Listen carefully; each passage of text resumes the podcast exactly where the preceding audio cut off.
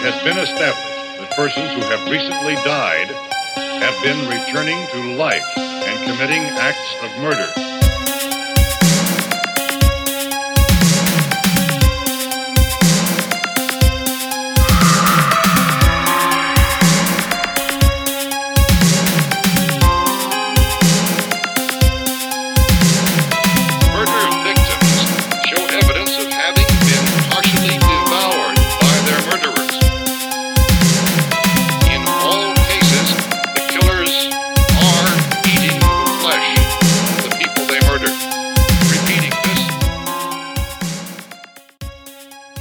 Καλησπέρα, δεντεκτιβάκια. Καλησπέρα, μικρή Πουαρό. Καλώς ήλθατε σε ακόμα ένα επεισόδιο Αυτού εδώ του τίμιου του podcast. του podcast που ζεσταίνεται, αλλά έχει έρθει εδώ για να ξυπνήσει τον Ηρακλή Πουαρό. Που κρύβουμε μέσα μας, Γιώργο. Ε, ευχαριστούμε πάρα πολύ, Μαριά.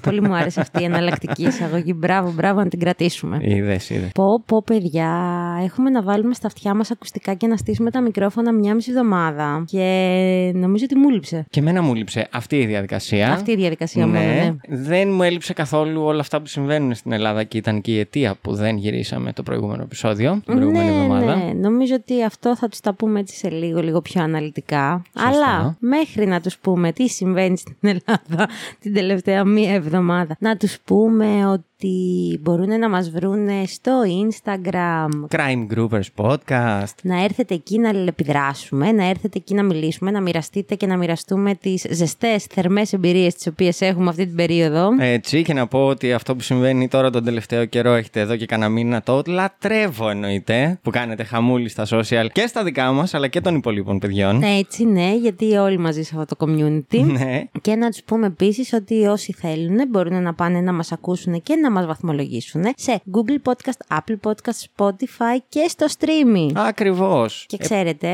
ναι. βάζετε πέντε αστεράκια γιατί ο αλγόριθμος θέλει φαγάκι. Έτσι, επίσης βοηθάει πάρα πολύ αν θέλετε να βοηθήσετε αυτό εδώ το τίμιο το podcast να κεράσετε ένα καφεδάκι στην πλατφόρμα του Buy Me a Coffee το οποίο μπορείτε να βρείτε και στο πρώτο καρφιτσωμένο post στο Instagram όπως επίσης και να κοινοποιείτε σε ιστορίες σας και τα λοιπά τα επεισόδια μας όποιος σας αρέσει και τα λοιπά για να μας βοηθήσει. Γιατί όπως έχετε καταλάβει, εμείς από τότε που γυρίσαμε και είπαμε ότι θέλουμε να φτάσουμε τους χίλιους και θα κάνουμε το πάρτι, έχει μαζευτεί κόσμος και τον Ναι. ευχαριστούμε πάρα πολύ. Και να πούμε βέβαια ότι δεν το έχουμε αφήσει. Απλά, παιδιά, εννοείται πως μέσα στον καύσωνα δεν υπήρχε περίπτωση να κάνουμε πάρτι. Και μάλλον έχουμε καταλήξει σε ημερομηνία προς Σεπτέμβρη. Ναι. Να έχει χαλαρώσει λίγο καιρός, γιατί όπως είπαμε, εσείς διαλέξατε να το κάνουμε έξω, σε εξωτερικό χώρο. Οπότε ναι, νομίζω ότι ο Σεπτέμβρης είναι μια πάρα πολύ καλή περίοδος. Εκεί, ναι, αρχές Σεπτέμβρη. Έτσι, πριν να έχουμε ανοίξουν τα γυρίσει και- σχολεία. Έτσι. να έχουμε γυρίσει και μέσα από τις διακοπούλε μας που τις Ακριβώς. περιμένουμε πώς και πώς. Ακριβώς. Και ναι, θα κάνουμε χαμούλη εκείνη την περίοδο. Έτσι. Ωραία. Τώρα, ας επιστρέψουμε στα νέα αυτής της εβδομάδας. Τα νέα. Τα νέα. Τώρα, ποια νέα; Νομίζω ότι όπως και εμείς, έτσι και εσείς είστε μουδιασμένοι που για ακόμα μία χρονιά η χώρα καίγεται και κανένας κρατικός μηχανισμός δεν υπάρχει. Βέβαια, νομίζω ότι εγώ φέτος είμαι λίγο πιο τσαντισμένη από τις προηγούμενες χρονιές, γιατί το πολιτικό στερέωμα και Ναι. συγκεκριμένα το κυβερνητικό πολιτικό στερέωμα που έτσι διοικεί αυτήν εδώ την, αυτό εδώ το κράτος. Μην την πω πάλι ψωροκόστενα και αρχίζουν και βρίζουν. Ναι, ναι, ναι, γιατί πολλοί μας βρίζουν. Τι να σου Όχι, πω. εντάξει, ρε παιδί μου, αλλά είπαμε. να, για αυτόν ο οποίος μπορεί να μπει πρώτη φορά να μας ακούσει, Σωστό. να ξέρει ότι αυτή εδώ τη χώρα λοιπόν, φέτος, ο. Πώς τον λένε, ο γκαντέμι της ζωής μας, επέλεξε να βγει και να κάνει κάποιες πολύ έτσι σταθερές και στεναρές δηλώσεις, θα τολμούσα να πω, από τις οποίες τίποτα από αυτά δεν έγιναν. Και αντιθέτως, μας απέδειξε για ακόμα μία φορά ότι η γκαντεμιά είναι κάτι το οποίο κολλάει μαζί με το επίθετο. Είναι η φάση, θα έπρεπε να λέγεται Κυριάκος ε, Μητσοτάκης Γκαντεμίδης. Εντάξει, κοίτα, δεν είναι μόνο τώρα το τι μπορεί να βγει και να είπε ο καθένας. Έτσι, εγώ τσαντίζομαι πάρα πολύ γιατί για άλλη μια χρονιά, και δεν είναι να πεις ότι είμαστε και μια χώρα που ε, δεν έχουμε πάρει και πολλές φωτιές, οπότε δεν ξέρουμε πώς να τις αντιμετωπίσουμε. Όχι καλέ, εμείς μια φορά στα 20 χρόνια. Ναι, για άλλη μια φορά λοιπόν αποδείχθηκε ότι και προετοιμασμένοι δεν ήμασταν πιο πριν και από ό,τι φαίνεται και σε αυτήν τη φωτιά και οι πυροσβεστικοί, χωρίς να θέλω να κατακρίνω κανέναν, έτσι. Και αυτοί οι εντολές παίρνουν από κάποιον από πάνω. Αλλά και η πυροσβεστική δεν έκανε τίποτα. Και η αστυνομία δεν βοηθούσε και όσο έλεγε. Και όπως λένε και όλοι οι υπόλοιποι, ο κρατικός μηχανισμός δεν ήθελε και πολύ κάποιες φωτιές να σβήσουν. Μήπως εννοείς για τις φωτιές και στη Βόρεια Κέρκυρα; Όπως το είπες, και στη Βορεια Κέρκυρα και στη Ρόδο που έκαιγε πόσο; Δέκα μέρες. Δέκα. Πω πω. Ξέρεις τι μου έκανε τεράστια εντύπωση; Το ότι το νησί καιγόταν όντως 8 μέρες και την 8η μέρα γυρίσανε και το κηρύξανε, κηρύξανε έκτακτη ανάγκη στο, στο νησί; Ναι, ναι, ναι. Λες και κάνει κάτι εντωμεταξύ αυτό. Απλά τους διώχνει για να μην καούν. Ναι, ό, θέλω να πω το να κηρύξει το νησί σε έκτακτη ανάγκη, οκ.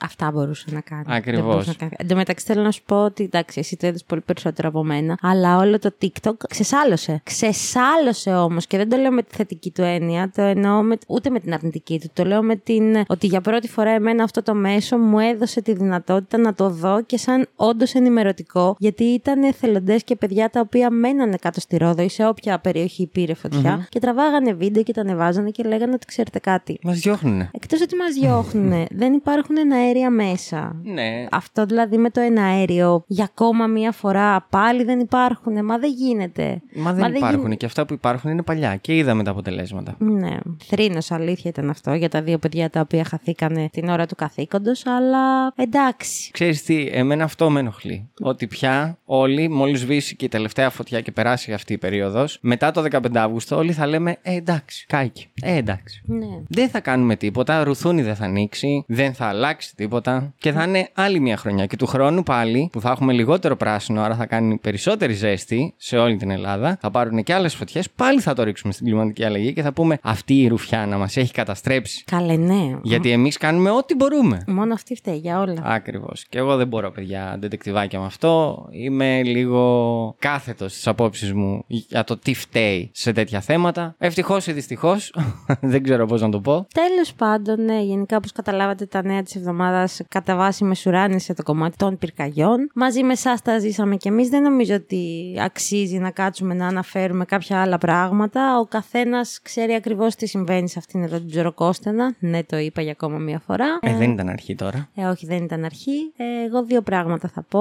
Ότι δεν μπορώ να καταλάβω για ποιο λόγο αντί για να δώσουμε λεφτά για να πάρουμε ραφάλ, δεν δώσαμε λεφτά για να πάρουμε έστω δύο καναντέρ. Μπορούσαμε Σου να λέγα κάνουμε παραπάνω. και άλλα πράγματα που βγήκαν στην πορεία και τα είπανε. Μπορούσαμε επίσης να νοικιάζουμε. Θα μπορούσαμε, ναι. και μπορούμε να νοικιάζουμε από διάφορες χώρες πλην της Της Ευρωπαϊκής Ρωσίας. Ένωσης Α, και πλην της της- Ρωσίας. Ναι. Γενικά θα μπορούσαμε να Ναι, κάνουμε δείχνανε, πολλά. ας πούμε, ένα προ... λίγο μετά τις μεγάλες πυρκαγιές, αυτό με το- στη δέκατη μέρα, νομίζω στην ενδέκατη, ότι θα μπορούσαμε να νοικιάσουμε κάτι ε, τύπου Καναντέρα, αλλά είναι τεράστια όπως είναι αυτό το ρωσικο από την ε, Κίνα και από την Ιαπωνία. Τα οποία είναι κάτι θηρία. Πολύ μεγαλύτερα και από αυτό το ρωσικό. Αλλά Ναι, όχι. όχι. Όχι. Όχι, όχι, όχι. Και το δεύτερο που ήθελα να πω και με θλίβει ακόμα περισσότερο είναι ότι καταλαβαίνω ότι έχουμε πολύ μεγάλη έλλειψη από αστυνομικούς. Γι' αυτό και κάνουμε προκηρύ... βγάζουμε προκηρύξεις και κάνουμε προσλήψεις 5 και 10 χιλιάδων αστυνομικών. Αλλά νομίζω, νομίζω ότι έχουμε την αντίστοιχη έλλειψη και σε πυροσβέστες. Και δει τους καλοκαιρινούς μήνες. Εγώ, παιδιά, δεν ξέρω αν σας έχω πει τη θεωρία μου. Είναι ότι πώς υπάρχουν, ρε παιδάκι μου, τα παιδιά τα οποία φεύγουν και φεύγουν από τον Μάρτιο και γυρνάνε τον Οκτώβρη και πηγαίνουν σεζόν και μένουν σε φαβέλες και δεν πληρώνονται και δεν έχουν ζεστό νερό να κάνουν μπάνιο. Ωραία. Αυτή λοιπόν την περίοδο θα μπορούσε πάρα πολύ εύκολα το κράτος να δημιουργήσει πυρηνικές σεζόν, έτσι θα το πω εγώ. Μα είναι, υποτίθεται κηρύσσεται η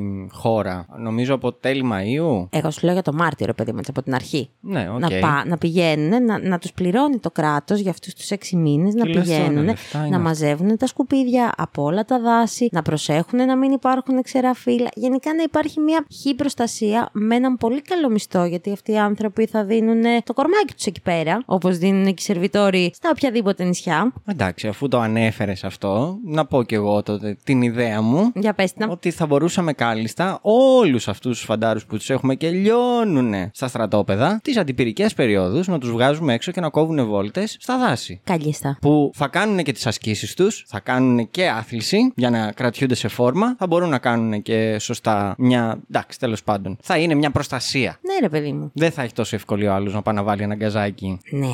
Γιατί δεν είναι ότι ανάβουν μόνες τους οι φωτιές. Μόνες τους, μόνες τους, από τα γυαλιά και από τα σκουπίδια ανάβουν. Και από την κλιματική αλλαγή. Αυτή η κλιματική αλλαγή. Να τη βρούμε, ρε παιδάκι μου. Να την πιάσουμε. Είναι δύο, αδερφ... είναι δύο αδερφές. Είναι η κλιματική και είναι και η αλλαγή. Α, είναι Μαζί δύο τα γι' αυτό κάνουν. μας Ναι, φεύγουνε. ναι, ναι, ναι, ναι, Οκ, γι' οκ. αυτό. Τέλος πάντων όμως, άμα το συνεχίσουμε αυτό, καταλαβαίνεις ότι θα κάνουμε ένα επεισόδιο το οποίο απλά θα λέμε την άποψή μας για το πώς πιστεύουμε ότι θα μπορούσε να λειτουργήσει αυτή εδώ η χώρα τα καλοκαίρια. Τέλος πάντων, ίσως να άξιζε κάποια στιγμή κάποιος να κάνει ένα επεισόδιο, όχι απαραίτητα εμείς, αλλά κάποιος να κάνει έτσι ένα επεισόδιο που να βρει όντως τι μπορεί να φταίει. Ναι, Αλλά ξέρουμε πώς πάνε αυτά. ξέρουμε. Ναι, κουράζει το θέμα και είναι πολύ μπανάλ. Μπανάλ κι εσύ. Υπερβολέ. Ένα άλλο νέο βέβαια το οποίο συνέβη τη βδομάδα που μας πέρασε και νομίζω ότι λόγω των πυρκαγιών δεν του δώσαμε πολύ μεγάλη σημασία και καλά κάναμε, ρε παιδάκι. Καλά κάναμε. Τέλος πάντων, δεν του δώσαμε πολύ μεγάλη σημασία μέχρι εκεί. Είναι ότι απεβίωσε η Μαριάννα Βαρδινογιάννη. Ναι. Ναι, πέθανε η γυναίκα η οποία για πάρα πολλά χρόνια διετέλεσε πρέσβυρα της UNESCO όσον αφορά τη χώρα μας. Έφυγε η γυναίκα η οποία δημιούργησε το νοσοκομείο Ελπής, το παράρτημα του παιδών για τα καρκινοπαθή παιδιά. Κάτι το οποίο προς τιμήν της, δεν έχω να πω κάτι άλλο. Εντάξει, είχε Αυτό. τα λεφτά αυτή και τουλάχιστον τα έδωσε για εκεί. Επέλεξε Ναι. να το επενδύσει εκεί. Τι άλλο έχω να πω; Έχω να πω τίποτα άλλο. Εντάξει, γενικά σαν νέα δεν είχαμε και πολύ ευχάριστα πέρα από αυτό, πέρα από, εννοώ, από τη ζέστη. Δεν ήταν ευχάριστη ζέστη. Όχι, ενώ πέρα από αυτό το άσχημο νέο δεν είχαμε και πολλά άλλα ευχάριστα. Γενικά γινόντουσαν διάφορα. ναι, η αλήθεια Ναι. είναι αυτή. Και σήμερα γίνανε διάφορα που διάβαζα, αλλά και πάλι σου λέω δεν επιλέγω να τα πω γιατί δεν θέλω να επισκιασω το κομμάτι των πυρκαγών και να θεωρήσουμε ότι συμβαίνουν άλλα πιο σημαντικά από αυτό. Ναι, γενικά μιας σκατήλα επικράτει στον κόσμο. Επίσης, να γυρίσουμε και να πούμε, όπως όλοι το ξέρετε για αυτή την περίοδο που περνάμε, ότι αυτός ο καύσωνας ήταν αυτός ο οποίος ξεπέρασε σε θερμοκρασίες το φωνικό καύσωνα του 1987. Ε, να πούμε ότι γενικά δεν είμαστε μόνο εμείς σαν χώρα που συμβαίνει αυτό. Όχι. Σε ολόκληρη την Ευρώπη και δει στη Μεσόγειο, οι θερμοκρασίες παίζουν. ε, Είναι 47, 48, ναι, ναι, παίζουν με πολύ ανεβασμένες Ναι, ρε παιδάκι ναι. μου, έτσι, τιμές να πούμε. Όπως επίσης είπαν ότι φέτος, για άλλη μια χρονιά, γιατί και πέρυσι το έπαθε, έβρασε και το νερό στη θάλασσα. Ναι. Στη Μεσόγειο. Ναι, το Έφτασε διάβασα σε κι εγώ αυτό. θερμοκρασίες πάνω από 33. Παιδί μου, έβλεπα κάτι βιντεάκια στο TikTok με κάτι Γερμανούς, οι οποίοι μένουν βόρεια τύπου Γερμανία, αρκετά βόρεια. Όπου εκεί και το καλοκαίρι θες ρε παιδί μου, έτσι ένα, ένα μικρό μπουφανάκι να πεις. Όταν έχει maximum 38 σε καύσωνα, Τους έβλεπες, αλήθεια, και ήταν στα γρασίδια, κατάλευκοι σαν το γάλα, κατάλευκοι όμως, και καθόντουσαν τύπου λες και ήταν φυτά. ε, λίγο ακόμα. Εντάξει, δεν ξέρω για εσάς. Εμάς πάντως εδώ στο τίμιο στούντιο του ζωγράφου και το κεφάλι μας έχει κοντέψει να βράσει 7 φορές μέσα σε αυτές τις τρεις εβδομάδες. Ναι, είναι αλήθεια αυτό. Ναι. Και 7 αλλά- συνεχόμενες. Δεν ήταν ότι ήταν μία τώρα, μία μετά. Αλλά ναι. Αυτά νομίζω από νέα. Μην τους κουράζουμε άλλο. Όχι, Τα να μην ζήσανε και όλοι μαζί. Δηλαδή, ε, Επίσης, να πούμε ότι ευχόμαστε πραγματικά κανένα δεντεκτιβάκι να μην έχει επηρεαστεί πάρα πολύ από τις πυρκαγιές κτλ. Ναι. Γιατί ξέρουμε ότι είχαμε και δεντεκτιβάκια στη Ρόδο αλλά και στην Κέρκυρα. Ναι. Επίσης, αγωνιστικούς χαιρετισμούς στο Γιώργο από τους Conspiracy Club που μένει στην Που Κέρκυρα. είναι στην Κέρκυρα, ναι. Ευχόμαστε να είναι όλα καλά. Ευχόμαστε. Τι άλλο θέλω να πω εγώ; Α, εγώ αυτό που θέλω να πω είναι παρακαλώ πολύ σταματήστε λίγο με τις φωτιές. Δηλαδή μην, μην κάψετε άλλα. Κρίμα είναι για φέτος μέσα σε ένα μήνα κάψατε πάρα πολλά. Μην κάουνε και άλλα πράγματα. Λοιπόν, και μιας και η θερμοκρασία ανεβαίνει, Ναι. μήπως ήρθε η ώρα να μας στηρίξεις. Εννοείται. Τι ωραία πάσα που σου έκανα. Για πες. Με δάγκωσε ένα πάντα και του λέω: Πάντα με κάνεις να πονώ, πάντα να υποφέρω. Wow. What's your name? Πολυξένη. Excuse me? Many strangers. Οκ. Πήγαμε σε μια συναυλία και ήταν όλοι ιδρωμένοι. Μας χάλασε πολύ. Ω, να σου πω κι εγώ ένα. Να μου πεις. Πώς λέγονται στα αγγλικά οι γέφυρες όλου του κόσμου; Πώς; Bridge όλες. Οκ. Είναι κενό στη μέση. Ήταν αστείο. Ωραία. Οπότε, να μην τους κρατάμε άλλο σε αγωνία. Όχι, να μην τους κρατάμε. Εντάξει, τους κρατήσαμε και μια εβδομάδα plus. Ωραία. Οπότε, ποιος έχει φέρει σήμερα υπόθεση; Εγώ έχω φέρει σήμερα υπόθεση Ε, με ναι, τα ρε, κτιβάκια παιδάκι μου. μου. Εγώ, εγώ, εγώ. Και θα κάνω και ένα reference τώρα και θα γυρίσω και θα σας πω. Θυμάστε στο προηγούμενο επεισόδιο που μιλήσαμε λίγο για την Κρήτη; Εννοείται. Θυμάστε λοιπόν που αναφέραμε μέσα ότι η Κρήτη θα μπορούσε να είναι και ένα αυτόνομο κράτος. Εννοείται. Σήμερα λοιπόν θα μιλήσουμε για την Κρήτη. Αυτό ήθελα να πω με τόση έμφαση. Και λέω κι εγώ. Υποβάλλανε έτοιμα για να γίνει αυτόνομο κράτος. όχι, όχι, όχι. Παιδιά. Λοιπόν, are you ready? Ε, εννοείται. Και θα κάνω, θα πω την εισαγωγή έτσι ακριβώς όπως την έχω γράψει, γιατί βιάζομαι κιόλας. Δεν είναι ότι απλά προτρέχει η γλώσσα μου, βιάζομαι. Γκου. Γιατί έχω γράψει ότι η Κρήτη, όπως είπαμε και στο περασμένο επεισόδιο, οριακά είναι ένα αυτόνομο κράτο. Αυτή λοιπόν την εβδομάδα θα μπούμε στην αγαπημένη μας χρονοκάψουλα και θα ταξιδέψουμε μέχρι και το 1996 και συγκεκριμένα στις 23 Οκτωβρίου του 1996 στο όχι και τόσο εξωτικό Ηράκλειο της Κρήτης. Οκ. Δεν μ' αρέσει το Ηράκλειο, είναι σαν μικρογραφία της Ελλάδας. Δεν μ' αρέσει το Ηράκλειο, είναι σαν μικρογραφία της Αθήνας. Ναι, εντάξει, είναι πολύ πόλη για χωριό. Έχεις δίκιο. Είναι πολύ πόλη για νησί.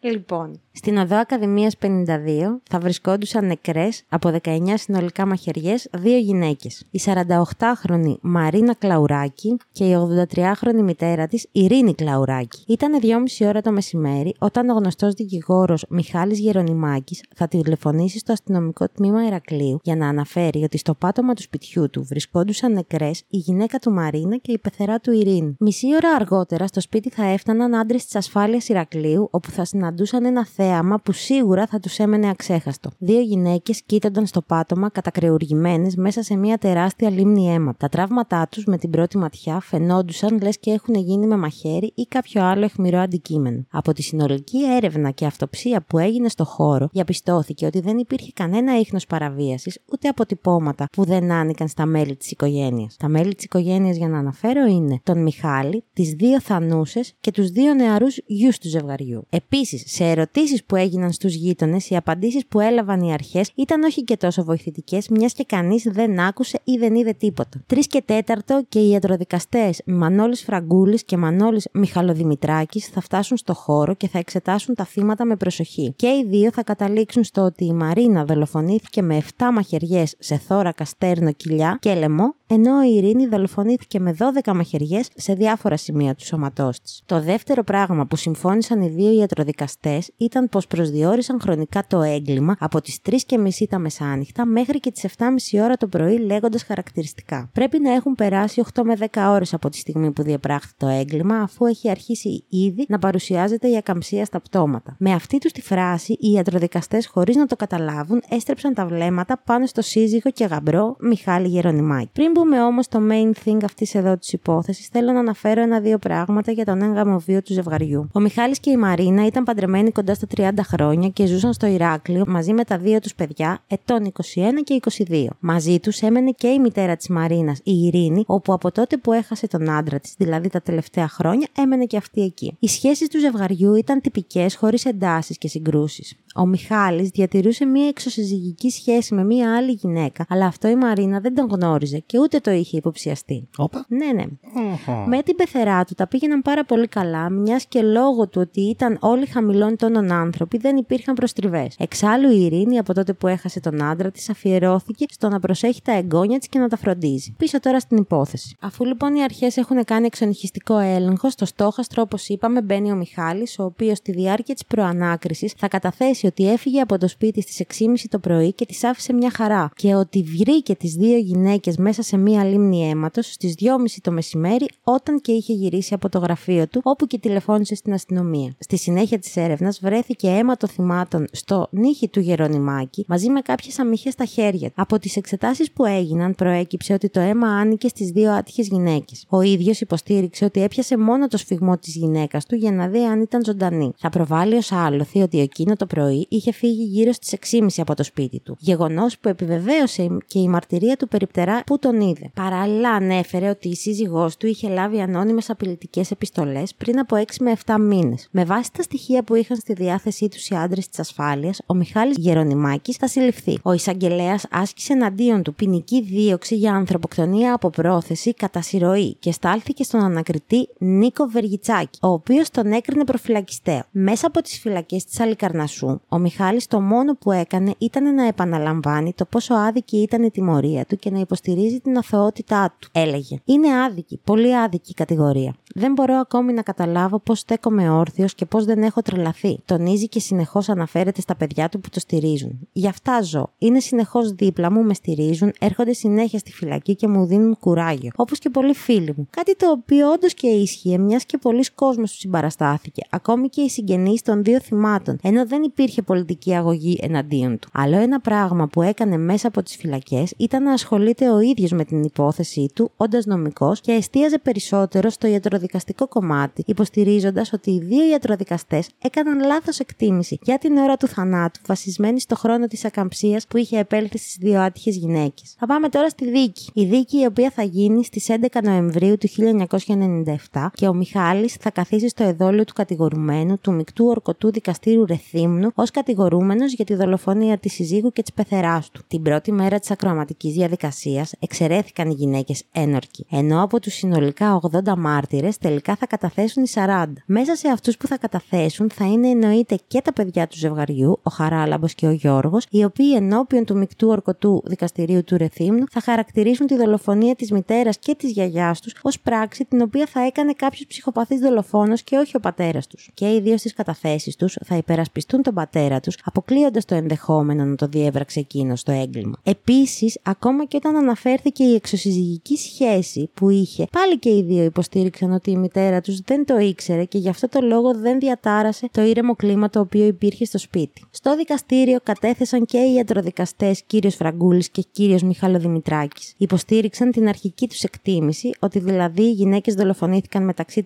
3,5 τα ξημερώματα και 7 το πρωί. Ο πρώτος καταθέτοντας τεκμηρίωσε αυτή τη θέση εξαιτίας της πτωματικής ακαμψίας που είχε επέλθει στα πτώματα, όπως είπαμε. Χαρακτηριστικά θα πει: Είδα τα θύματα γύρω στις 3.30 το μεσημέρι της 23η Οκτωβρίου. Είχε επέλθει ακαμψία, άρα το έγκλημα είχε συντελεστεί 8 με 12 ώρες πριν. Το γεγονός αυτό προκάλεσε την αντίδραση της υπεράσπισης, δηλαδή του κύριου Αργυρόπουλου και του κύριου Ιωαννίδη, όπου επικαλούμενοι συγγράμματα άλλων ιατροδικαστών θα υποστηρίξουν ότι η ακαμψία επέρχεται και νωρίτερα από τις 8 έως 12 ώρες. Σε αλλεπάλληλες ερωτήσεις των συνηγόρων, ο κύριος Φραγκούλης παραδέχτηκε ότι η ακαμψία μπορεί να επέλθει και στις 6 ώρες. Χαρακτηριστικά πάλι θα πει: Αυτή η πτωματική ακαμψία μπορεί να επέλθει νωρίτερα στις 5 ώρες όταν έχει προηγηθεί μυϊκή κόποση. Ο καθηγητής της ιατροδικαστικής Μίχαλο Δημητράκης, αναφερόμενος στις αμυχέ που βρέθηκαν στο σώμα του Γερονιμάκη, θα πει: Δεν προέρχονται από νύχη σκύλου όπως ισχυρίζεται ο κατηγορούμενος, αλλά από εχμηρό αντικείμενο. Ενώ για το αίμα που βρέθηκε στον νύχη του υποστήριξε πως στο συγκεκριμένο σημείο το αίμα μπορεί να έλθει μόνο έπειτα από βίαιη επαφή. Ο κύριος Μιχαλοδημητράκη πρόσθεσε πως ο δολοφόνος δεν έκανε μια ψυχρή επαγγελματική ενέργεια, αλλά είχε παθολογική μανιακή κρίση. Τα θύματα ακινητοποιήθηκαν στο έδαφος και σφαδιάστηκαν, είπε. Οι συνήγοροι περάσπιση, επικαλούμενοι επιστημονικές εργασίες άλλων ιατροδικαστών, είπαν ότι είναι λάθος ο τρόπος που προσέγγισαν την υπόθεση οι δύο ιατροδικαστές. Επισήμαναν και τα λάθη τα οποία έγιναν κατά τη διάρκεια της νεκροψίας, όπως επίσης υποστήριξαν ότι η πτωματική ακαμψία μπορεί να έρθει και νωρίτερα από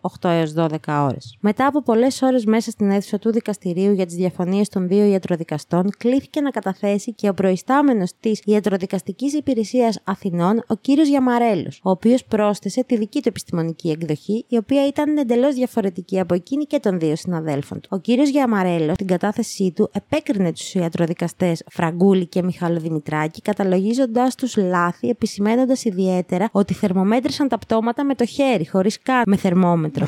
τα φίλησαν στο μέτωπο. με την εξωτερική πλευρά. Είπε ακόμα πως τα θανατηφόρα χτυπήματα στις γυναίκες δεν έγιναν όταν αυτές ήταν ακινητοποιημένες στο έδαφος, αλλά την ώρα που ήταν όρθιες. Είπε: Εκτιμώ ότι το διπλό φωνικό έγινε από τις 8.30 το πρωί έως και τις 11.30 το πρωί. Στήριξε δε την άποψή του αυτή στην πτωματική ακαμψία των δύο θυμάτων, υποστηρίζοντας πως το φαινόμενο αρχίζει να παρουσιάζεται στις 4 ώρες. Ενώ πρόσθεσε ότι ορισμένοι συνάδελφοί του έχουν πιο προχωρημένη άποψη, λέγοντας ότι μπορεί να εμφανιστεί ακαμψία ακόμα και στις 2 ώρες. Εντάξει, το τραβάει λίγο από τα μαλλιά, αλλά. Όλα αυτά θέλω να θυμάσαι και εσύ αλλά και εσείς δεδεκτιβάκια ότι γίνονται στην αίθουσα ενός δικαστηρίου. Ναι, ναι, όπου ναι. χάνεται λίγο η μπάλα. Η εκδοχή του Γιαμαρέλου σε συνδυασμό με την κατάθεση του περιπτερά, ο οποίος είπε ότι στις 6.30 το πρωί την ίδια ημέρα του φωνικού ο Γερονιμάκης πέρασε από το περίπτερό του όπως συνήθισε να κάνει κάθε μέρα και να παίρνει εφημερίδες, έδωσε την ευκαιρία στην υπεράσπιστη να υποστηρίξει πως ο πελάτης της είναι αθώος. Και μιας και η δίκη αυτή ήρθε για να ταράξει τα ήρεμα νερά του Ηρακλείου, στη δίκη θα κληθεί να καταθέσει και η ιερωμένη του Μιχάλη Γερονιμάκη, Σοφία Χουλάκη. Καλώς Χριστίνα. Για μια μισή και πλέον ώρα σκιαγράφησε στο δικαστήριο την προσωπικότητα του κατηγορούμενου, αναφερόμενη και στη σχέση τους. Η μάρτυρας τον περιέγραψε ως έναν ευαίσθητο άνθρωπο και πως η σχέση τους ήταν μια σχέση χωρίς πάθος. Θα γυρίσει και θα πει: Κάποιες στιγμές λες δεν θέλω να πίνω κάθε μέρα τον ίδιο καφέ στο σπίτι μου, αλλά πότε πότε και στο ζαχαροπλαστείο. Ήταν ξεκαθαρισμένη η σχέση μας, είχε ημερομηνία λήξης, δεν είχε προοπτική. Το είχαμε συζητήσει. Εγώ δεν ήθελα ένα δεύτερο γάμο και εκείνος δεν ήθελε να χαλάσει το σπίτι του. Ήταν μια σχέση ελαφριά, χωρίς πάθος. Η σχέση μας στηρίχθηκε στην καλή επικοινωνία, τον σεβασμό, την κατανόηση. Ήταν μια διακοπτόμενη σχέση, αφού και λόγω της δουλειάς μέναμε πολύ μακριά ο ένας από τον άλλον. Τέλος, θα προσθέσει ότι η σεξουαλική τους επαφή ήταν αραιή έως και χωρίς πάθος. Η γνωριμία τους, όπως είπε, ήταν τυχαία, μιας και έκαναν όλοι μαζί παρέα. Μαζί και με τη σύζυγό του. Το 1989 τα έσπασαν έπειτα από ένα καυγά με το θύμα, όχι όμως για τη σχέση, αλλά για ένα οικονομικό ζήτημα. Την προηγούμενη του φόνου, το ζευγάρι είχε συναντηθεί και είχαν χωριστεί στις 11 παρα 20 το βράδυ. Επίσης, να πούμε ότι η ερωμένη έμαθε για το θάνατο της γυναίκας του μέσα από ένα τηλεφώνημα που της έκανε μία φίλη της, η οποία ήταν κοινές γνωστές από ό,τι κατάλαβα από αυτά που διάβασα. Βρυσί τα άμαθες; Θα πάω.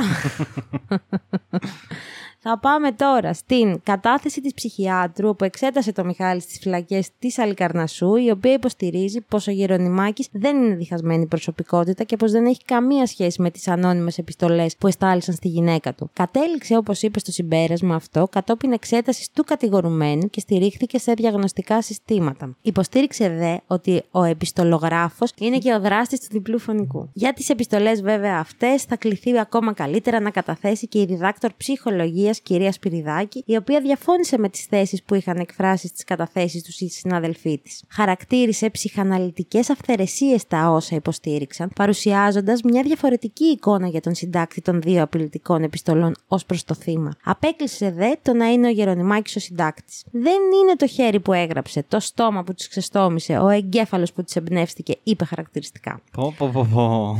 Από την άλλη, είπε πως ο επιστολογράφος είναι ένα επικίνδυνο άτομο που θα μπορούσε να φτάσει στο έγκλημα ή την αυτοκτονία, ενώ απέκλεισε από το ψυχολογικό πορτρέτο του Γερονιμάκη τα στοιχεία εκείνα που εντόπισε στον επιστολογράφο. Τέλος, το δικαστήριο έκρινε απαραίτητο να καταθέσει και η φίλη της Μαρίνας, κυρία Χουρδάκη, η οποία με μεγάλη δυσκολία επιβεβαίωσε στην κατάθεση που είχε δώσει στο στάδιο της ανάκρισης, στην οποία ανέφερε ότι το θύμα είχε δεχτεί ανώνυμα τηλεφωνήματα. Υπό την πίεση των ερωτήσεων, η μάρτυρας επανέλαβε ότι κάποιες φορές το θύμα της εξέφραζε παράπονα για το σύζυγό της, αλλά δεν επεκτενόταν περαιτέρω. Αναφέρθηκε κυρίως στη σχέση της με τη Μαρίνα και όσα καθημερινά συζητούσαν. Χαρακτήρισε το θύμα ως ένα άτομο κλειστό που δεν ανοιγόταν εύκολα. Κατέθεσε ότι δεν γνώριζε για την εξωσυζυγική σχέση του κατηγορούμενου και πως κάποτε είχε ακούσει ότι τον είδαν σε ένα νυχτερινό κέντρο με μία άλλη γυναίκα, αλλά και πάλι δεν έδωσε σημασία. Το προηγούμενο βράδυ του φόνου, η Μαρίνα Γερονιμάκη είχε επισκεφτεί τη γιατρό κυταρολόγο κυρία Χρυσή Κατσανεβάκη, η οποία της έκανε τεστ Παπα-Νικολάου. Σύμφωνα με τα όσα είπε, η άτυχη γυναίκα της είχε εξομολογηθεί ότι αντιμετώπιζε πρόβλημα με τη φροντίδα της μητέρας της και δεν φαινόταν να την απασχολεί κάτι άλλο πιο σοβαρό εκείνη την περίοδο. Πάμε τώρα λοιπόν στην απολογία του ίδιου του Μιχάλη Γερονιμάκη, ο οποίος κάποιες φορές ήταν βουρκωμένος, κάποιες άλλες ήταν ακραία ψύχρεμος και κάποιες φορές βρισκόταν σε τεράστια υπερένταση, καθώς ξεκίνησε την απολογία του με μια αναδρομή στην ίδια του τη ζωή. Μίλησε για τη σχέση του με τη σύντροφό του και τη μητέρα των παιδιών του. Μίλησε ακόμα και για την εξωσυζυγική του σχέση, μη διστάζοντας να αποδώσει ευθύνες στον εαυτό του. Ο Γερονιμάκης αρνήθηκε με έντονο τρόπο την κατηγορία της δολοφονίας της συζύγου και της πεθεράς του και μίλησε για αδικία. Πρόσθεσε ότι ο γάμος του δεν ήταν αποτέλεσμα έρωτα και είπε χαρακτηριστικά: Δεν με παντρεύτηκε όμως και για το πτυχίο μου. Γνώριζε όμως αρκετά χρόνια τη Μαρίνα και την οποία επέλεξε καθώς είχε ήθος, εξυπνάδα, καθαρό και άδολο μυαλό και αξιόλογη εμφάνιση. Είπε ακόμη ότι σε καμία περίπτωση δεν ενδιαφέρθηκε για την περιουσία της γυναίκας του που μπορεί να ήταν μεγάλη, όμως δεν απέφερε μεγάλα εισοδήματα. Ο Γερονιμάκης χαρακτήρισε τα δύο του παιδιά έξυπνα και καταπληκτικά, όπως επίσης καρπό του αρμονικού βίου που έζησε με τη γυναίκα. Αναφερόμενος τώρα στην πεθερά του, τόνισε προς το δικαστήριο ότι δεν τον έβλεπε ως δικηγόρο γαμπρό τη, αλλά πάντα τον αποκαλούσε Μιχάλη αφού είχαν άριστες σχέσεις. Κατά την απολογία του, στράφηκε εναντίον των ψυχολόγων Φλόρα Εφρέμογλου και Κώστα Σιμιακάκη που κατέθεσαν στο δικαστήριο για τις επιστολές που παρουσιάστηκαν κατά τη διάρκεια της ακροαματικής διαδικασίας. Ο κατηγορούμενος χαρακτήρισε τις απόψεις των δύο ψυχολόγων λόγων ως απόψεις που είναι από το υπερπέραν. Επίσης, περιέγραψε τις στιγμές που έζησε μόλις γύρισε στο σπίτι του την ημέρα του φωνικού και αντίκρισε τη σύζυγο και την πεθερά του νεκρές. Στο σημείο εκείνο θα ξέσπαγε σε λιγμούς. 1η Δεκεμβρίου του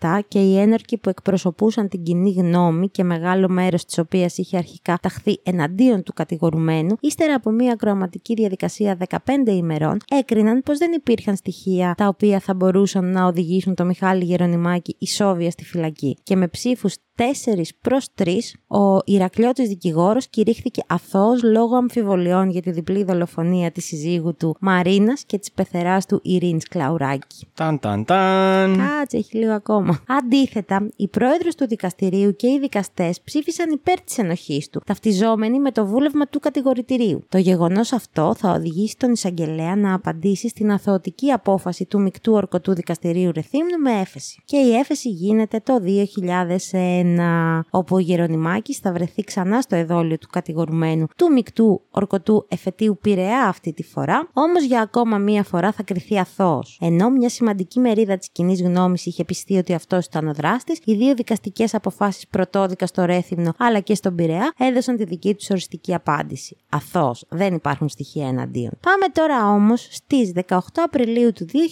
2003, όπου η συγκεκριμένη υπόθεση θα φτάσει μέχρι τον Άριο Πάγο. Το πήγε μέχρι εκεί Θα το θηρίο. Φτάσει μέχρι τον Άριο Πάγο για αίτηση ανέρεσης του αντιεισαγγελέα του Αρίου Πάγου, κυρίου Σανιδά, κατά της απόφασης του εφετείου Πειραιά, με την οποία αθώθηκε για δεύτερη φορά ο Ηρακλιώτη δικηγόρος. Ο αντιεισαγγελέα, βέβαιος για την ενοχή του δικηγόρου, έκανε αίτηση ανέρεσης, η οποία έγινε δεκτή και θα συζητηθεί στο αρμόδιο τμήμα του Αρίου Πάγου, όπου θα αποφασιστεί αν θα παρεπεμφθεί και πάλι η υπόθεση στο εφετείο ή θα κλείσει οριστικά. Ο κύριος Ανιδά, στην αίτησή του, παρέθετε σειρά αντιφάσεων του κατηγορούμενου και το σκεπτικό που είχε αναλύσει στην αγόρευσή του. Οι νομικοί κύκλοι θα προβλέψουν εκτιμώντας ότι είναι δύσκολο να αναιρεθεί ομόφωνη απόφαση όπως αυτή του εφετείου Πειραιά, γεγονός που το επιβεβαίωσε με την απόφαση του Αρίου Πάγου που θα αφήσει τον κύριο Γερονιμάκη οριστικά εκτός φυλακής. Ο διπλός φόνος παραμένει ανεξιχνίαστος και ποτέ μέχρι σήμερα δεν έχει φτάσει στις αστυνομικές αρχές η παραμικρή πληροφορία για τον δράστη ή τους δράστες.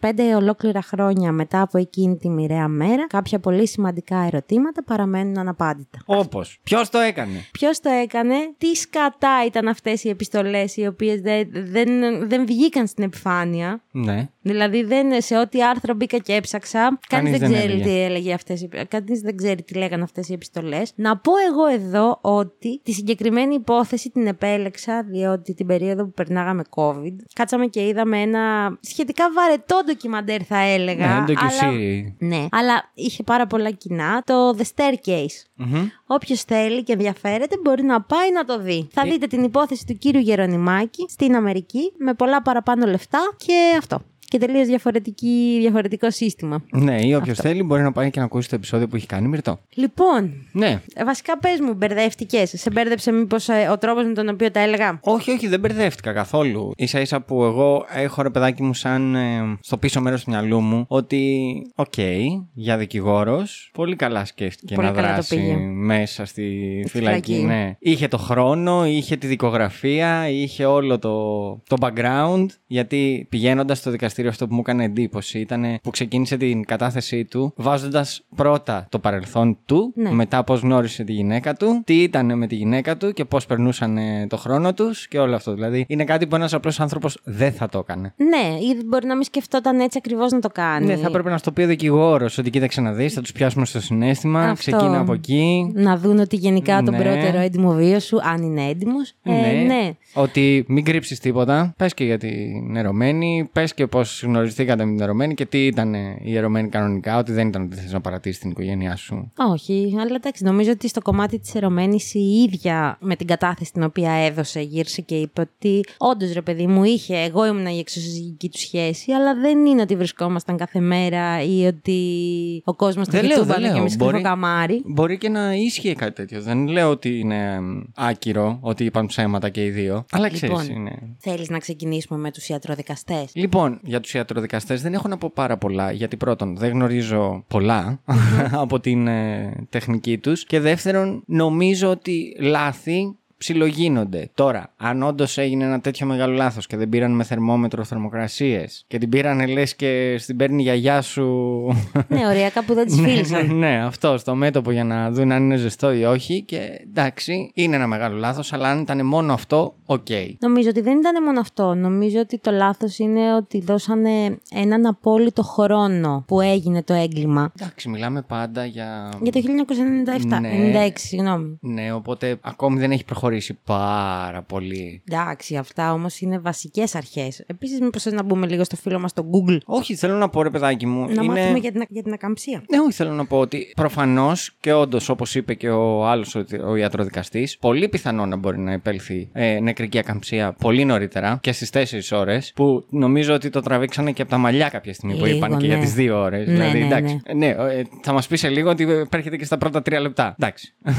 ναι. Αλλά αυτό είναι το κομμάτι της υπερβολής και είναι το κομμάτι που πάει για την υπεράσπιση. Οκ, στο δικαστήριο. Αλλά ναι, αφού το λέει και αυτός, προφανώς και υπάρχουν περιπτώσεις. Τώρα, αν με ρωτάς αν τις πληρούσαν ή όχι τα δύο θύματα, δεν νομίζω. Ρε παιδί μου, ήταν έτσι όπως το περιέγραφαν, ήταν πολύ άγριο το έγκλημα. Δηλαδή τα σημεία που ήταν οι μαχαιριες που από ό,τι μπορώ να καταλάβω από την έκθεση την οποία έβγαλε ο αρχίαντροδικαστής, ότι είπε ότι, ξέρετε τι, μάλλον δεν ήταν πεσμένες στο πάτωμα, μάλλον τις ευνηδιάσανε. Ναι, το οποίο παρόλα αυτά δεν φαίνεται. Ενώ στην δικιά τους, στην τεχνική, μπορούν, δεν μπορούν να το καταλάβουν. Είναι πώς κάνουν τις βαλιστικές δοκιμές ναι, στα ναι. όπλα για να δουν από πού πυροβολήθηκε κάποιος. Λογικά θα μπορούσαν να το καταλάβουν, αλλά μήπως ήταν άλλη μια υπόθεση στην οποία και οι αρχές δεν πήρανε ό,τι στοιχεία έπρεπε να πάρουν ή δεν ξέρω τι. Μπορεί, αλλά κοίτα, το σώμα σαν σώμα Σου που έχει δίνει, σου δεχτεί δίνει τις μαχαιριέ. πληροφορίες. Ναι, φαίνεται. Δηλαδή μπορούν να κάνουν τις δοκιμές για να δουν Ναι. αν όντως ήταν εξαπλωμένες ή όρθιες. Τώρα θα μου πεις, μιλάω κι εγώ εκ του ασφαλού, πόσο εύκολο μπορεί να είναι να καταλάβει κανείς το Εντάξει. όρθιος ή το ξαπλωμένο.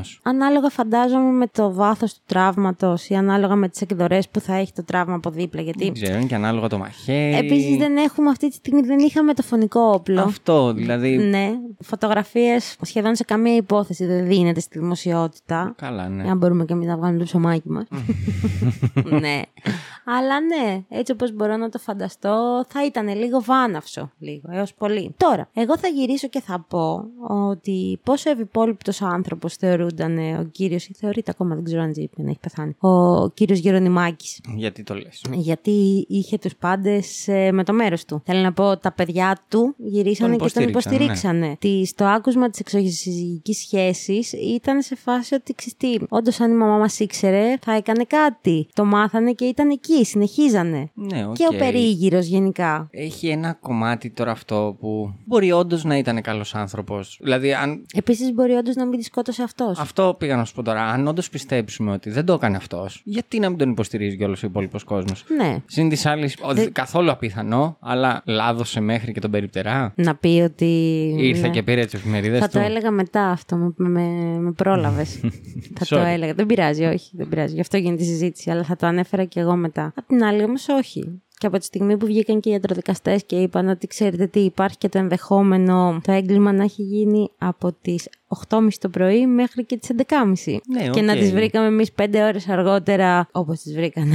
και σε συνδυασμό και με το κλίμα. Βέβαια, Αυτό στην ήθελα να Κρήτη- πω. Τι. Στην Κρήτη κάνει πάντα ζέστη. Ε, δεν κάνει πάντα, έχουν και αυτοί Ε, ναι. χειμώνα. Εντάξει, δεν είναι ότι δεν φοράνε και ναι, μπουφάν. ναι, ναι, ναι, ισχύει. Οπότε θέλω να πω Οκτώβρη, τώρα οκ, πόσο κρύο μπορεί να κάνει ώστε. Θα μου πεις βέβαια με το κρύο θα το παρέτεινε. Ναι. Ενώ με τη ζέστη το φέρνει πιο γρήγορα. Οπότε ίσως γι' αυτό στηρίζεται κι ο άλλος στο ότι ξέρεις τι, ίσως έγινε πρωί για να έρθει η ακαμψία τώρα. Ναι, τέλος πάντων. Αλλά ένα πράγμα που μου έκανε εντύπωση σε αυτή την υπόθεση είναι το για ποιο λόγο εξαιρέσανε τις γυναίκες σε ενόρκου. Προφανώς γιατί ήταν έγκλημα κατά γυναικών, οπότε σου λέει μην μπείτε μέσα ψυχολογικά φορτισμένες. Ναι, αλλά η δουλειά του ενόρκου είναι να μπορεί να είναι αντικειμενικός. Όπως και του δικηγόρου, αλλά τέλος πάντων. Τέλος πάντων, αυτό με ενόχλησε να σου πω την Ε, αλήθεια. προφανώς. Γιατί δεν κατάλαβα γιατί. Γιατί Προφανώς, να μην μπορούν γιατί- να έχουν. ναι, δεν κατάλαβα. Θα έπρεπε να υπάρχουν. Επίσης, μου κίνησε και λίγο την περιέργεια. Μήπως όντως επειδή ήταν δικηγόρος και ήταν γνωστός, είχε και γνωστούς, ξέρεις, μέσα στο, Σίγουρα. στο σύλλογο εκεί. Σίγουρα έτσι όπως το λες. Ναι, μήπως. Δεν ξέρω. Δεν ξέρω αν θα μπορούσε να β- κάνει κάτι τόσο δυνατό. Γιατί αυτό δεν μιλάμε ότι είναι τώρα.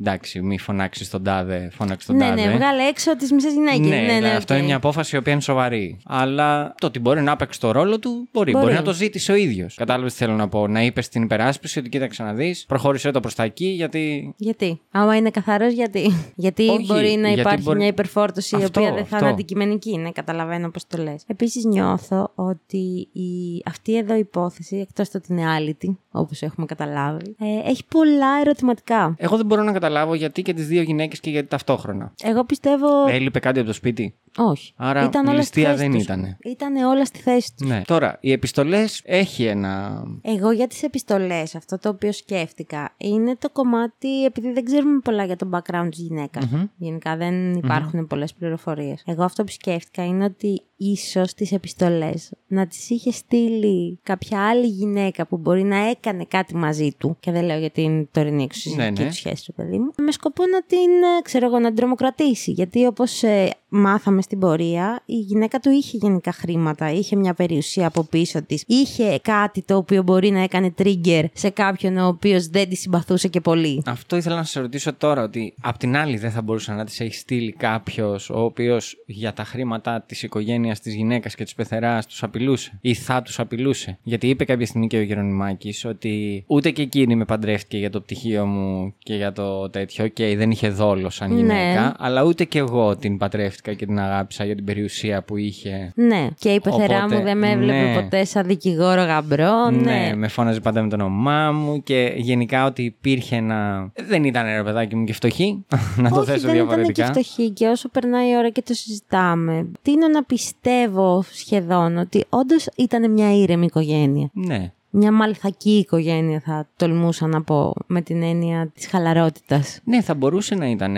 αν και δεν ξέρουμε ποτέ τι γίνεται όταν κλείνουν οι Όχι, όχι, πόρτες. Και από τη στιγμή που δεν ζουν δύο βασικοί μάρτυρες, Ναι. δεν θα μάθουμε κιόλας. Μου φαίνεται περίεργο να το έκανε αυτός με την άποψη του άλλο το να σκοτώσει τη γυναίκα σου και άλλο τη γυναίκα σου και την πεθερά σου. Ναι. Μιλάμε για τεράστιο μίσος Απέναντι στη ζωή την ίδια. ε, στην οικογένεια αυτή. Ναι. Δηλαδή δεν θέλω να μείνει κανένας, ρε παιδάκι μου. Πώς να σου πω. Και επίσης δεν θεωρώ ότι θα μπορούσαν αυτές οι δύο γυναίκες να του κάνουν κάτι τόσο κακό σε Έτσι συνδυασμό ώστε και να οι δύο τις, μαζί. ε, Ναι, έτσι ώστε να τη σκοτώσει. Ναι, τι μπορεί. Άντε, να, η γυναίκα του να τον είχε καταλάβει, ξέρω εγώ, και να τον ε, ψιλοαπειλούσε κρυφά από τα παιδιά κτλ. Γιατί θα διαλύσουν την οικογένεια. Κάτι Η το, μάνα- οποίο, κάτι το οποίο έρχεται και δεν ευσταθεί βάσει τις καταθέσεις που δώσανε. Γιατί θέλω να πω ότι και το παιδί, το ένα από τα δύο γύρισε και είπε ότι αν το ήξερε θα είχε κάνει κάτι ρε παιδί μου. Και η φίλη γύρισε και είπε ότι ουδέποτε είχε τέτοιου είδους σκέψεις ή το είχε ναι, υποπτευθεί; επίση και ο γυναικολόγος, ή η γυναικολόγος, γυναικολόγος. συγγνώμη, γύρισε και είπε ότι το μόνο εμένα που μου είπε ότι την απασχολούσε ήταν ε, που, μαμά φρόντιζε, της. ναι, Μμ. που φρόντιζε τη μητέρα της. Ρε, λες Ναι. να βγάλουμε τώρα ένα πιθανό σενάριο. Το οποίο; Λες η μία να σκότωσε την άλλη. Μου πέρασε από το μυαλό όσο έλεγε την τέτοια, αλλά θα ήταν πολύ δύσκολο το Και να απλά να πεθάνουν μπει και- ταυτόχρονα. Και πού ήταν το όπλο; Και αυτό θα πω. Και απλά μπαίνει ο Γερονιμάκης μέσα τύπου όντως πετάει δυόμιση το- ώρα και το βλέπει Ναι. και εξαφανίζει τα στοιχεία.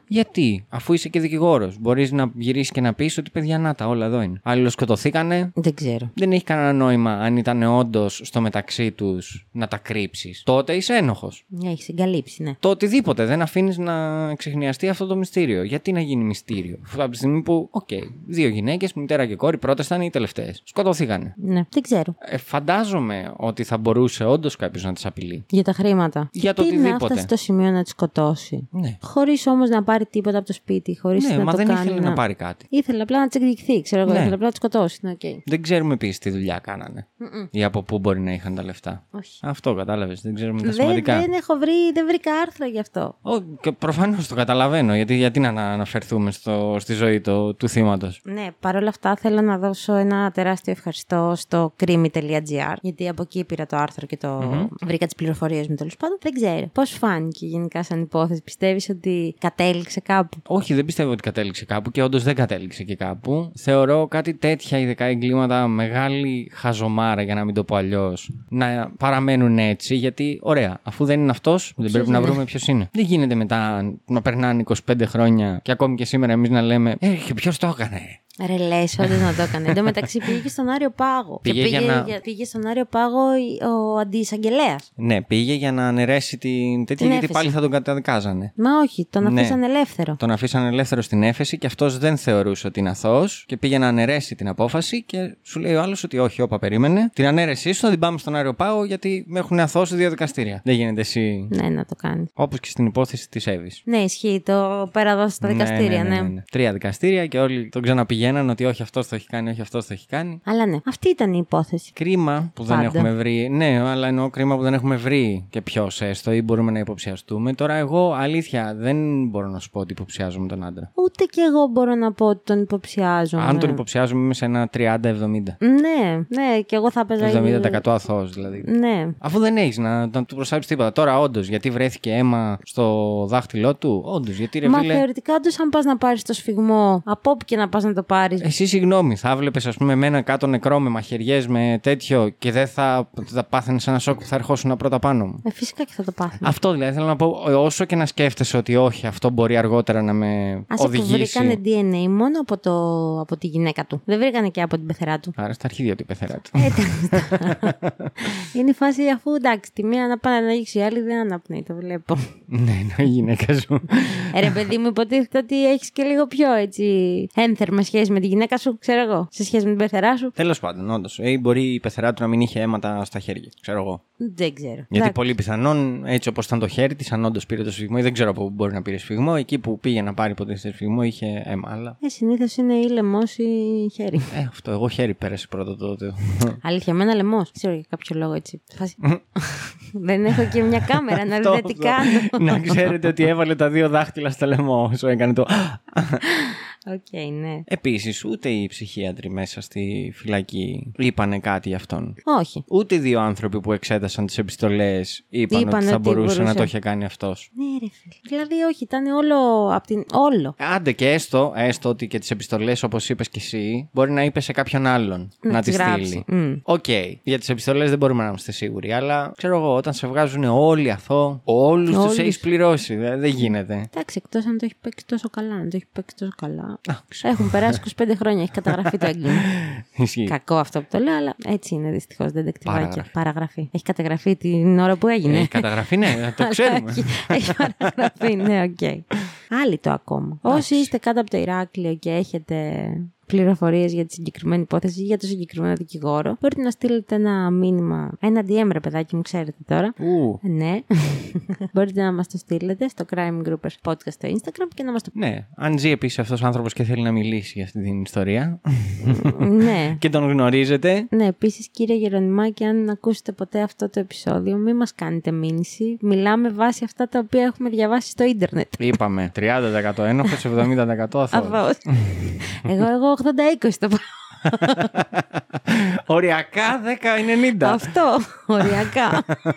Αυτή Οκ. ήταν η υπόθεσή μου. Εντάξει, μας ζέστανες κι εσύ. Σας ζέστανα, δεν ξέρω. Ξέρεις τι, νομίζω ότι μετά την ε, τελευταία εβδομάδα που έχουν συμβεί όλα αυτά τα οποία έχουν συμβεί, ό,τι υπόθεση και να φέρουμε για τους επόμενους δυόμισι μήνες εγώ σου λέω, δεν σου λέω παραπάνω, δεν νομίζω ότι θα μου φαίνεται τόσο βαριά όσο αυτό το οποίο βιώνουμε τώρα. Όχι, εντάξει, εκτός αν φέρουμε για απανθρακωμένους.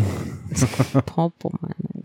ναι, εκτός αν φέρουμε για πανθρακωμένους. Όχι, εντάξει, μωρέ, σε καταλαβαίνω. Η αλήθεια είναι ότι αν μας ακούτε λίγο έτσι χωρίς όρεξη, είναι γιατί πρώτον είναι πολύ πρόσφατο. Δεύτερον, γιατί είναι, για κάποιους ανθρώπους, ρε παιδάκι μου, είναι πιο σημαντικό αυτό από το να ξε- ξεχάσουμε τι, το τι έγινε και να συνεχίζουμε τα πάντα έτσι. Ναι. Καλά, πέραν αυτού, γενικά για μένα σαν μονάδα πηγαίνει πάρα πολύ το ότι όντως τον τελευταίο ένα χρόνο δεν ακούς τίποτα καλό. Καλά, τα Και τελευταία έρχεται- πολλά χρόνια. Εγώ σου λέω για τον τελευταίο ένα ρε παιδάκι μου που το σκληρό στο καταγραφικό σου είναι λίγο πιο, πιο φρεσκο Δεν ακούς πράγματα τα οποία μπορούν να σου φτιάξουν τη διάθεση. Δεν ακούς πράγματα. Δεν ακούς. Μπορείς να επιλέγεις να μην τα ακούς. Αλλά γενικά, σε γενικό πλαίσιο, από παντού έρχονται ειδήσεις οι οποίες σε κάνουν και νιώθεις γιατί συμβαίνει αυτό το πράγμα, δηλαδή γιατί δεν υπάρχει μια κοινή λογική. Αυτό έχει σαν αποτέλεσμα ώρε-ώρε. Όντως οι υποθέσεις οι οποίες φέρνουμε να μου φαίνονται πόλεμος είναι κακό, θα γίνει. Αυτό, ναι. Δηλαδή και μου τη σπάει αυτό το πράγμα. Αυτό. Εντάξει. Βέβαια στη συγκεκριμένη υπόθεση, όντως υποστηρίζω τον κύριο Γερονιμάκη. Όντως πιστεύω ότι δεν είναι αθώος και μπράβο του που κατάφερε να αποδείξει την αθωότητά του. Να ένα Όντως καλό πιστεύεις πράγμα. ότι δεν είναι αθώος; Όντως πιστεύω ότι είναι αθώος. Μπράβο του που κατάφερε να αποδείξει την αθωότητά του. Ισχύει. Εντάξει. Εγώ θεωρώ ότι δεν είναι όλες οι υποθέσεις ίδιε. Το έχουμε ξαναπεί κιόλας. Και δεν είναι ότι όλες μας επηρεάζουν το ίδιο. Κάτι Ναι. κάπου χτυπάει διαφορετικά όταν φέρνουμε μια υπόθεση. Και εντάξει, δεν είναι ότι καμία υπόθεση είναι ασήμαντη, όπως α πούμε αυτή. Αλλά σίγουρα όταν δεν έχει και πολλές απαντήσεις να σου δώσει μια υπόθεση από μόνη της, είναι λίγο πιο χαλαρή. Ναι. Πάντα ξαναλέω, όχι σε όλους το ίδιο. Ναι. Επίσης, το είπα και τις προάλλες, να το πούμε και εδώ. Από αυτό που λες, το ότι τον τελευταίο ένα χρόνο ειδικά δεν ακούμε τίποτα καλό πουθενά στον πλανήτη. Ναι. Δεν είναι ότι σε κάποια χώρα, ρε παιδάκι μου. Κάτι πάει καλά, συμβαίνει, ναι. ναι, κάτι καλό και έχουμε καλά νέα τουλάχιστον από εκεί. Πρόσφατα, δεν ξέρω αν το ακούσατε κι εσείς, δεν τεκτιβάκια. Θεωρητικά, η Αμερική παραδέχτηκε ότι υπάρχουν εξωγήινοι. Και είναι όλος ο πλανήτης. Ναι, εντάξει. Και. Ναι, μωρέ, τι Klein. θες τώρα; Θες Μα- να, να σου ευχαριστώ με αυτό; Μα, συγγνώμη, πιστεύεις δηλαδή ότι μετά από τόσο spoil και τόσο spam που έχουμε φάει τα τελευταία 50 χρόνια για το άτια εμφανίστηκαν εκεί, περίεργα φώτα εμφανίζονται εκεί, πιστεύεις ότι 50 χρόνια μετά είναι το 2023 οποιοδήποτε και να το έλεγε, όχι μόνο οι Όχι, ρε Αμερικάνοι, παιδάκι μου, αλλά είναι ο αλλιώ- είναι Πούτιν να αλλιώς. γυρίσει και να το πει. Ε, και γιατί έχει περισσότερη βαρύτητα ο Πούτιν. Αλλά θέλω να σου πω, είναι διαφορετικό το να στο λένε και να σου το παραδέχονται. Ότι παιδιά υπάρχουν. Το λέει το κράτος, όχι. Ε, εντάξει, αυτό που είδατε είναι φωτομοντάζ. Ε, εντάξει, γι' αυτό δεν είμαστε σίγουροι. Ε, εντάξει. να πάμε λοιπόν τώρα και για το κομμάτι της προσελήνωσης. Εντάξει Ήταν όμως, όντω το- φτιαχτό το σκηνικό. θα, θα τα δούμε αυτά, θα τα δούμε στην πορεία. Μπορεί να μας το στείλανε με το δικό τους Netflix οι εξωγήινοι. Φαντάζεσαι. Δείτε ένα ντοκιμαντέρ εμείς πώς το κάνουμε. Euphorial, σαν το tutorial. Αυτό. Τέλος πάντων, ναι. Εντάξει, υπάρχουν εξωγήινοι. Ζουν ανάμεσά μας. Εντάξει. Οι δρακονιανοί είναι δίπλα μας. αυτό, αυτό. Τα αυτό. Ελοχήμ και τα Νεφελίμ. είναι από πάνω μας και αυτή είναι η μαλακία της Και από κάτω μας. Και παντού, είναι από παντού. Αυτό. Εντάξει, Η- δεν πειράζει, παιδιά. Όλοι μπορούμε να συμβιώσουμε σε αυτόν εδώ τον πλανήτη. Ναι, καλέ. Καλή διάθεση να έχουμε. και όλα θα πάνε καλά.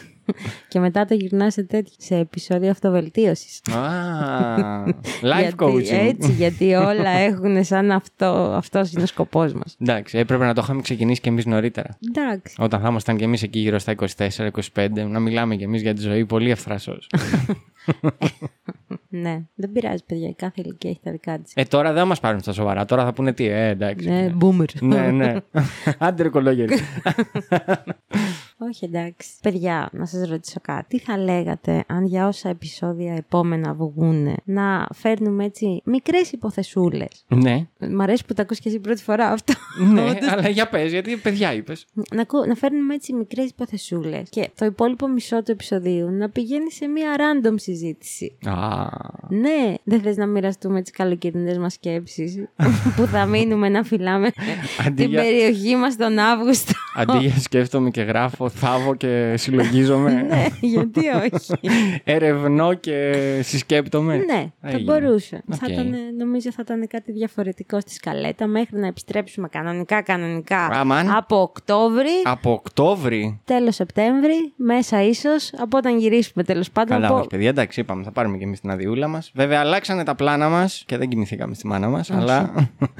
Ε, θα πάρουμε άδεια λίγες μέρες νωρίτερα, οπότε δεν θα τελειώσουμε τέλος Αυγούστου. Αυγούστου. Θα τελειώσουμε εκεί, μάλλον το 15 Αύγουστο. Που είναι Να παχές οι μύγες. Ναι, να είναι το τελευταίο επεισόδιο και μετά θα επανέλθουμε εκεί, μάλλον τέλη Σεπτέμβρη. Αυτό. Μπορεί και μέσα, ρε παιδί μου, εντάξει. Καλά. Θα το δούμε. Κάπου το Σεπτέμβριο τέλος πάντων θα επανέλθουμε. Καλά, σας ετοιμάζουμε μπόλικα πραγματάκια για την Ναι. καινούργια σεζόν. Η αλήθεια είναι και δεν θέλουμε να τα βγάλουμε πρόχειρα. Αυτό. Οπότε Είπαμε να κάνουμε λίγο τσιλαριστό καφεδάκι μαζί σας τα επόμενα επεισόδια. Έτσι ώστε είπαμε, να εσύ μπορούμε. είπες. Ναι, Τώρα είπα- μα το ανακοίνωσε σε όλους. Ναι, το ανακοίνωσα σε όλους, αλλά νομίζω ότι είναι μια πολύ καλή ιδέα. Βλέπω τη φάτσα σου ότι δεν σε χαλάει καθόλου. Εντάξει, ε, η Μαρία βλέπει και τη φάτσα μου, βλέπει και τον υδρότα μου. Οπότε καταλαβαίνω απόλυτα αυτή την ιδέα και την ακούω. Γιατί τώρα πόσο ωραίο είναι να μιλάς για την ε, αντίδρασή σου πάνω στο δικαστικό σύστημα ενώ και μέσα και έξω έχει 40 βαθμούς. Δεν είναι πρακτικό. Ενώ άμα μιλάς για τσουτσουμπλούκι μαλακίες, Τσουτσουβλούκιου, λοιπόν. όχι εντάξει. Να ξέρετε. Ενώ άμα ότι μιλάς περί ανέμων και υδάτων, Από τα επόμενα επεισόδια θα σας λέμε στην αρχή πού τελειώνει η υπόθεση και πότε ξεκινάνε τα τσουτσουμπλούκια. αυτή ήταν μια λέξη επηρεασμένη από πολύ καφέ. δεν έχει, δεν έχει, την κρατάμε αυτή. Εγώ το, το έχω κρατήσει ήδη. Κατοχυρώνω. Εντάξει. και πατεντάρω. Έτσι. λοιπόν, πόση ώρα γράφουμε; Τσουτσουμπλουκιά. Τσουτσουλογιά. Γράφουμε. Γράφουμε. Γράφουμε. Εντάξει, θα πάμε για μπάνια.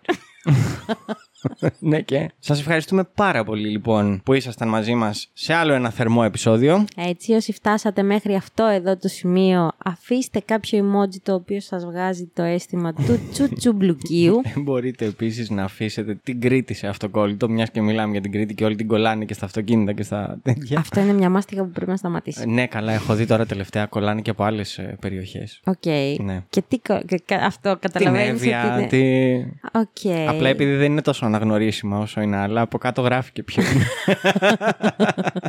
Τέλος πάντων, ναι. Οκ. Όσοι φτάσατε μέχρι σε αυτό το σημείο, δεν ξέρω τι θέλετε. Στείλτε, είπαμε, ή την Κρήτη, ή τι μπορεί να σας φέρνει στο ούφο. μυαλό. Τα τσουτσουμπλούκια, όχι ούφο. Ναι, όχι. όχι. Είπαμε, έχουμε ζητήσει ούφο. Το τσουτσουμπλούκι όμως όχι. Ήμουν η Μαρία. Ήμουνα ο Γιώργος. Ήμασταν Η η καυτή crime group. Με γείωσε. Πάμε πάλι. Ήμουν η Μαρία. Ήμουνα ο Γιώργος. Ήμασταν οι Η κα... κρά! Οι crime groupers.